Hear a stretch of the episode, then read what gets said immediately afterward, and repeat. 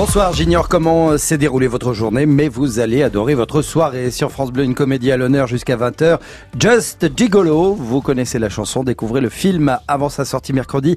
Cadmerade, Pascal Elbé vous y aide après le journal que vous présente Mm. Frédéric Dorel. Bonsoir. Bonsoir Arnold, bonsoir à tous. Pierre Palmade est en garde à vue depuis ce matin à Paris. En garde à vue avec un autre homme, l'humoriste est accusé de viol, mais il ne filtre pas grand-chose de plus de l'enquête. Il parle d'une décision historique. Paul François, l'agriculteur qui poursuivait Monsanto, obtient gain de cause de la part de la justice et pour la troisième fois, nous serons en direct avec Nadine Lauverja qui suit d'autres victimes de pesticides au sein de Génération Future. Des milliers de retraités à nouveau dans les rues. C'est la septième fois depuis l'élection d'Emmanuel Macron. Il réclame toujours une revalorisation des pensions. Édouard Philippe à Strasbourg aujourd'hui, quatre mois après l'attentat du marché de Noël qui a fait cinq morts. Il faut stopper la dérive de la délinquance avant 12 ans, dit le Premier ministre. Shérif Shekat en avait 8 quand il a été signalé pour la première fois par l'éducation nationale. Shérif Shekat, c'est justement l'auteur de l'attentat de Strasbourg. Les petits Français progressent en langue, surtout à l'écrit. Nous irons à la sortie d'un collège. Et puis vous recevez Cadmerade et Pascal Elbé ce Et soir. oui, nous avons ce plaisir, ils vont pas tarder à arriver. Hein. Je peux vous les imiter, mais je Oui, pense que non, ça, voilà. Just Gigolo, une comédie réalisée par Olivier Baron. On en parle jusqu'à 20h. Bienvenue à vous. Voici le journal. France Bleu Soir. Arnold Derek, Frédéric Dorel. Journal que nous démarrons, Frédéric, avec euh, cette information qui ne fera rire personne. Pierre Mm. Palmade est en garde à vue. Ouais, L'humoriste est interrogé avec un autre homme depuis ce matin à Paris dans une affaire de viol où la drogue n'est pas absente. Stéphane Père. La garde à vue de Pierre Palman a débuté ce matin, vers 9h, nous confirme le parquet de, de Paris, garde à vue au commissariat du 3e arrondissement, l'arrondissement où habite Pierre Palmade et où, selon les premiers éléments de l'enquête, ont eu lieu les faits dans la soirée d'hier, dans l'appartement de Pierre Palmade? Un homme âgé d'une vingtaine d'années, qui connaît Pierre Palmade, a porté plainte contre l'humoriste en l'accusant d'agression sexuelle et de viol lors d'une soirée commune hier soir au domicile de la star. Pierre Palmade évoquerait lui euh, des menaces et des dégradations à son domicile. Selon les premiers éléments de l'enquête, les deux hommes ont consommé de la drogue, de la cocaïne. Suite à ces accusations graves de viol, une enquête de flagrance pour viol, violence sous l'emprise de stupéfiants et dégradation à un domicile a été ouverte par le parquet de Paris. Les deux hommes sont toujours en garde à vue. L'enquête est désormais entre les mains du premier district de police judiciaire que nous avons sollicité euh, mais qui ne communique aucun élément sur l'affaire. Stéphane Père pour France Bleu. Ça existe ailleurs, c'est désormais possible en France. Une première greffe d'utérus a eu lieu fin mars. Sur une femme de 34 ans née sans utérus, elle pourra tenter une grossesse avec un transfert d'embryon dans 10 mois. L'organe a été prélevé sur euh, sa mère âgée de 57 ans. 19h03, il ne pouvait pas savoir qu'il ne fallait pas ouvrir la cuve. La justice donne raison à Paul François, cet agriculteur victime de Monsanto. Et pour la troisième fois, l'industriel est reconnu responsable de cette intoxication au lasso, un désherbant aujourd'hui interdit en Europe et pas seulement.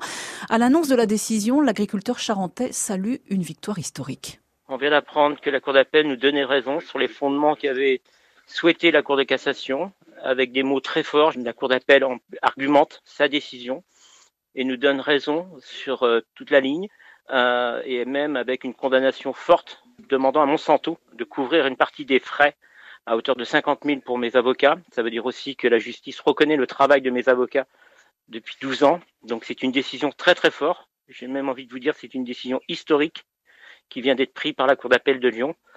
Et euh, voilà, je tremblant encore, je suis désolé, je suis très ému.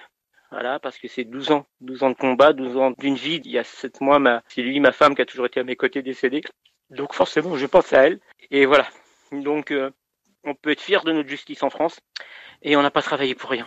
Euh, beaucoup d'émotions euh, chez Paul François, l'agriculteur reconnu victime pour la troisième fois aujourd'hui de Monsanto. La Cour d'appel de Lyon estime que l'industriel aurait dû mettre un symbole danger sur son produit pour ne pas qu'il soit utilisé dans les cuves ou les réservoirs. Nadine Lauverja, bonsoir.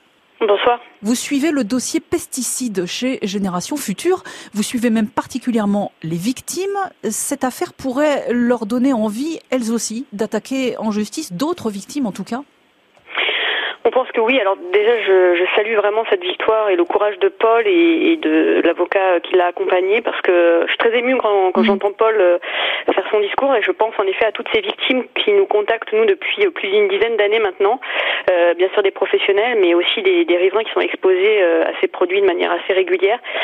Et voilà, des procédures euh, comme celle de Paul qui est très emblématique, il y en aura d'autres très certainement et on espère avec beaucoup de victoires derrière. Mais Paul François dit je ne suis pas un cas isolé, mais c'est très difficile d'obtenir un procès pénal. C'est très difficile et c'est très long, comme vous avez pu le constater et vous l'avez dit. C'est 12 ans de procédure. Il faut en plus des avocats qui soient aguerris, et ce qui est le cas pour l'avocat de Paul François. Et il ne faut pas lâcher. Et c'est très onéreux aussi. Il a fallu que Paul euh, puisse euh, bah, subvenir à, la demande d'argent pour, pouvoir euh, faire ce procès. Donc euh, il faut du courage. Nous, on a beaucoup de gens qui, quand ils sont exposés et malades à cause des pesticides souhaiteraient entamer des procédures, mais c'est pas si facile que ça. Ça veut dire qu'il faut aussi remettre en cause ses propres pratiques quand on est professionnel, reconnaître qu'on a peut-être potentiellement intoxiqué des gens autour de soi et avoir le courage ensuite d'affronter euh, des firmes comme Monsanto qui sont quand même des firmes avec beaucoup de moyens. Donc euh, c'est à la fois du, courage et des moyens financiers. Quoi. Mmh. Ces centaines de victimes que vous suivez, euh, elles dans l'agroalimentaire, les forêts, les espaces verts. Elles souffrent de Parkinson, de lymphome, de myélome et donc pour elle, c'est dit compliqué de, de, constituer un dossier. Il y a un autre aspect des choses. Paul François appelle à une réaction des pouvoirs publics, mais en même temps, il doute à cause de la proximité, dit-il, du gouvernement avec les industriels. Est-ce que vous partagez ce constat?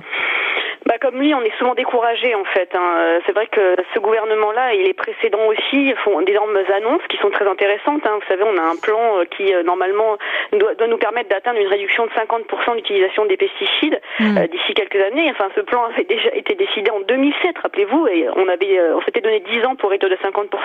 On n'y est pas du tout. Au contraire, on, a, on constate une augmentation. Donc, euh, on est très déçu par toutes ces annonces qui n'aboutissent pas. On ne se donne pas les moyens de changer vraiment le système agricole pour lui permettre vraiment sa transformation en profondeur. On ajuste à la marge et on ne prend pas les décisions qui s'imposent pour éviter et pour euh, permettre justement euh, ce, ce, changement de modèle agricole que Paul François a lui entamé justement. Il était agriculteur conventionnel, rappelons-le, et il a converti une partie de son exploitation, 240 hectares, en mmh. agriculture biologique. Ça veut dire que c'est possible lui-même, qui pourtant était tellement dans ce système-là. Donc oui, comme lui, on, on craint et on, on voudrait vraiment des gouvernements qui prennent ces décisions de manière ferme qui les applique, qui les transforme peut-être dans la loi, pourquoi pas. On a vu que avec certaines lois, je pense notamment à la loi Labé, quand on interdit euh, l'utilisation des pesticides dans des zones non agricoles, eh ben ça se met en place et euh, donc ça rend les choses obligatoires. Il faut vraiment euh, à la fois faire du bâton, j'ai envie de dire, et de mm. la carotte pour inciter le, le, système à changer en profondeur. Merci Nadine Lauverja, coordinatrice Génération Future. Très bonne soirée à vous. Merci, au revoir. 19h07, euh, vous restez avec nous pour la suite du journal de Frédéric Dorel. Quand la délinquance mène au terrorisme, le Premier ministre Édouard Philippe veut aller plus loin contre la radicalisation de certains jeunes Français. Il l'a dit aujourd'hui à Strasbourg, quatre mois après la tuerie qui a fait cinq morts. Nos collégiens progressent en langue, surtout à l'écrit. À l'oral, en revanche, c'est plus compliqué, oui. comme on l'entendra tout à l'heure. Mais d'abord, Frédéric, un millier de participants à Paris, 900 à Bordeaux. Les retraités manifestaient à nouveau aujourd'hui. c'est la septième fois depuis l'élection d'Emmanuel Macron. Mais mais il prévoit déjà une suite euh, en cause le gouvernement d'Édouard Philippe, sourdingue d'après eux à leurs revendications, que ce soit sur le niveau des pensions ou pour les futurs retraités, l'âge de départ. Nicolas Ballu, le gouvernement est interpellé sur les deux plans. L'âge de départ en retraite a donné lieu à une véritable polyphonie gouvernementale, selon l'expression de Jean-Paul Delevoye, le haut commissaire à la réforme des retraites. C'est lui qui consulte les partenaires sociaux pour l'élaboration de cette réforme. En fait, il s'agit d'un gros couac. Le Premier ministre, Édouard Philippe, et plusieurs autres voix du gouvernement commencent à expliquer qu'il faudrait travailler un peu plus longtemps. Or, Emmanuel Macron s'est engagé à ne pas toucher à l'âge de départ en retraite, 62 ans. C'est un casus belli avec les syndicats. Oui, mais il faut bien trouver des sous pour financer la dépendance. C'est en tout cas ce qui est invoqué par certains ministres. Au MEDEF, on est sur la même longueur d'onde. Soit on ne touche rien et on va être obligé de baisser les pensions, soit on se pose la question, dit Geoffroy Roux de Bézieux, son président. Or, devant la colère des retraités et après le mouvement des Gilets jaunes, le gouvernement s'apprête plutôt à augmenter les pensions légèrement. Elles pourraient être de nouveau indexées sur l'inflation en 2020. Merci Nicolas Ballu. La loi Pacte définitivement adoptée. Elle est censée faciliter la vie des entreprises, mieux associer les salariés et redonner vigueur à la croissance. Mais sa mesure phare, la privatisation d'aéroports de Paris, a du mal à passer auprès des oppositions qui vont donc tenter d'organiser un référendum. Prévenir la radicalisation, Édouard Philippe a emmené une partie de son gouvernement à Strasbourg aujourd'hui. L'occasion pour le Premier ministre de faire un premier bilan. Un plan a été lancé l'an dernier pour que la lente dérive des délinquants soit détectée avant l'âge de 12 ans. L'exemple de Shérif Shekat, qui a tué cinq personnes sur le marché de Noël de Strasbourg, est malheureusement significatif, Lucille Guillotin. Shérif Shekat tombe très tôt dans la délinquance. Dès l'âge de 8 ans, l'éducation nationale tire la sonnette d'alarme. Le jeune Strasbourgeois est un élève violent. Il est condamné pour la première fois à 14 ans. En tout, il écope de 27 peines de prison avant d'être abattu par les forces de l'ordre en décembre dernier. Le parcours de ce terroriste est très inquiétant et pour Édouard Philippe, il faut en tirer les leçons. D'abord, nous devons intervenir plus tôt et plus vite la stratégie de prévention de la délinquance 2013-2017 se concentrait sur le public des 12-25 ans. Le constat que nous faisons, et qui est un constat partagé par l'ensemble des acteurs, c'est celui sinon d'un rajeunissement généralisé euh, des délinquants, du moins de manifestations à un jeune âge qui nécessite de développer une capacité d'intervention, de détection et d'intervention plus précoce. Pour intervenir très tôt, il faut aller sur le terrain, insiste Édouard Philippe. Nous devons aller trouver ces personnes qui sont en train de passer vers la délinquance ou vers la radicalisation là où elles sont, c'est-à-dire euh, souvent dans la rue, souvent sur Internet, ne pas attendre euh, de pouvoir les détecter dans les institutions qui fonctionnent et qui existent. Nous avons donc euh, beaucoup à faire pour améliorer le travail de médiation, y compris le travail de médiation nocturne, le travail de médiation itinérante, le travail de médiation sur Internet et les réseaux sociaux. Le Premier ministre se donne jusqu'à l'été pour mettre en place ce nouveau dispositif en concertation avec les élus locaux. Lucille Guillotin, France Bleu, Alsace. À propos de radicalisme, celui qu'on appelle le djihadiste breton est sorti de prison. Gilles Le Guen, condamné en 2015 à 8 ans de prison pour avoir combattu dans les rangs d'ACMI, il est sorti il y a deux mois après une détention sans histoire. Et puis ça se complique pour Julian Assange. L'Équateur lui retire l'asile dont il bénéficiait à l'ambassade de Londres à cause d'une attitude irrespectueuse et agressive. Le lanceur d'alerte controversé pourrait être extradé vers les États-Unis où il est toujours recherché pour piratage informatique. 19h12, l'heure de la bonne nouvelle, les petits Français progressent en langue. C'est ce que dit en tout cas une nouvelle étude du Conseil d'évaluation du système scolaire. C'est mieux à l'écrit, il n'y a plus qu'un collégien sur trois en difficulté contre un sur deux il y a 9 ans. En revanche, à l'oral, on peut vraiment mieux faire, Alexis Morel. En fin de collège, trois quarts des élèves ne sont pas capables de parler un anglais globalement correct, le niveau attendu à cet âge-là. Et ça se vérifie un peu devant ce collège-lycée parisien. Est-ce que vous pouvez me dire la phrase suivante en anglais? Je parle très bien plusieurs langues étrangères. I speak very well. Um, some... Je peux l'aider? Euh, Non, je sais pas. C'est pas I spoke. Comment on dit langue étrangère? Bah, uh, I speak very well a lot, of uh, ouais, langue étrangère.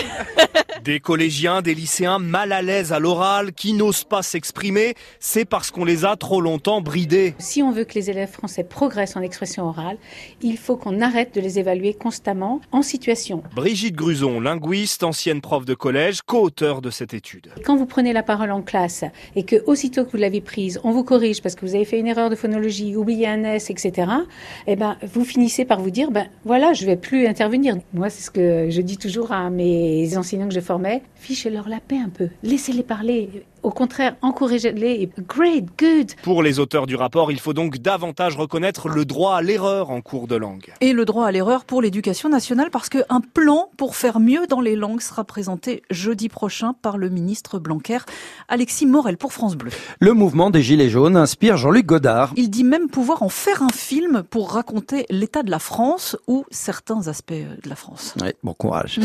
Et puis, euh, cinéma encore, le Roi Lion va ressortir en film. Avec, euh, pour remplacer Simba et Nala en dessin animé des images de vrais lions augmentées d'images de synthèse. Le résultat est bluffant, une vraie révolution pour Disney et le genre de la fiction animalière en général. La sortie du film est pour cet été, mais déjà la bande-annonce fait un carton. Quand chacun se demande ce qu'il peut gagner, un vrai roi se demande ce qu'il peut offrir.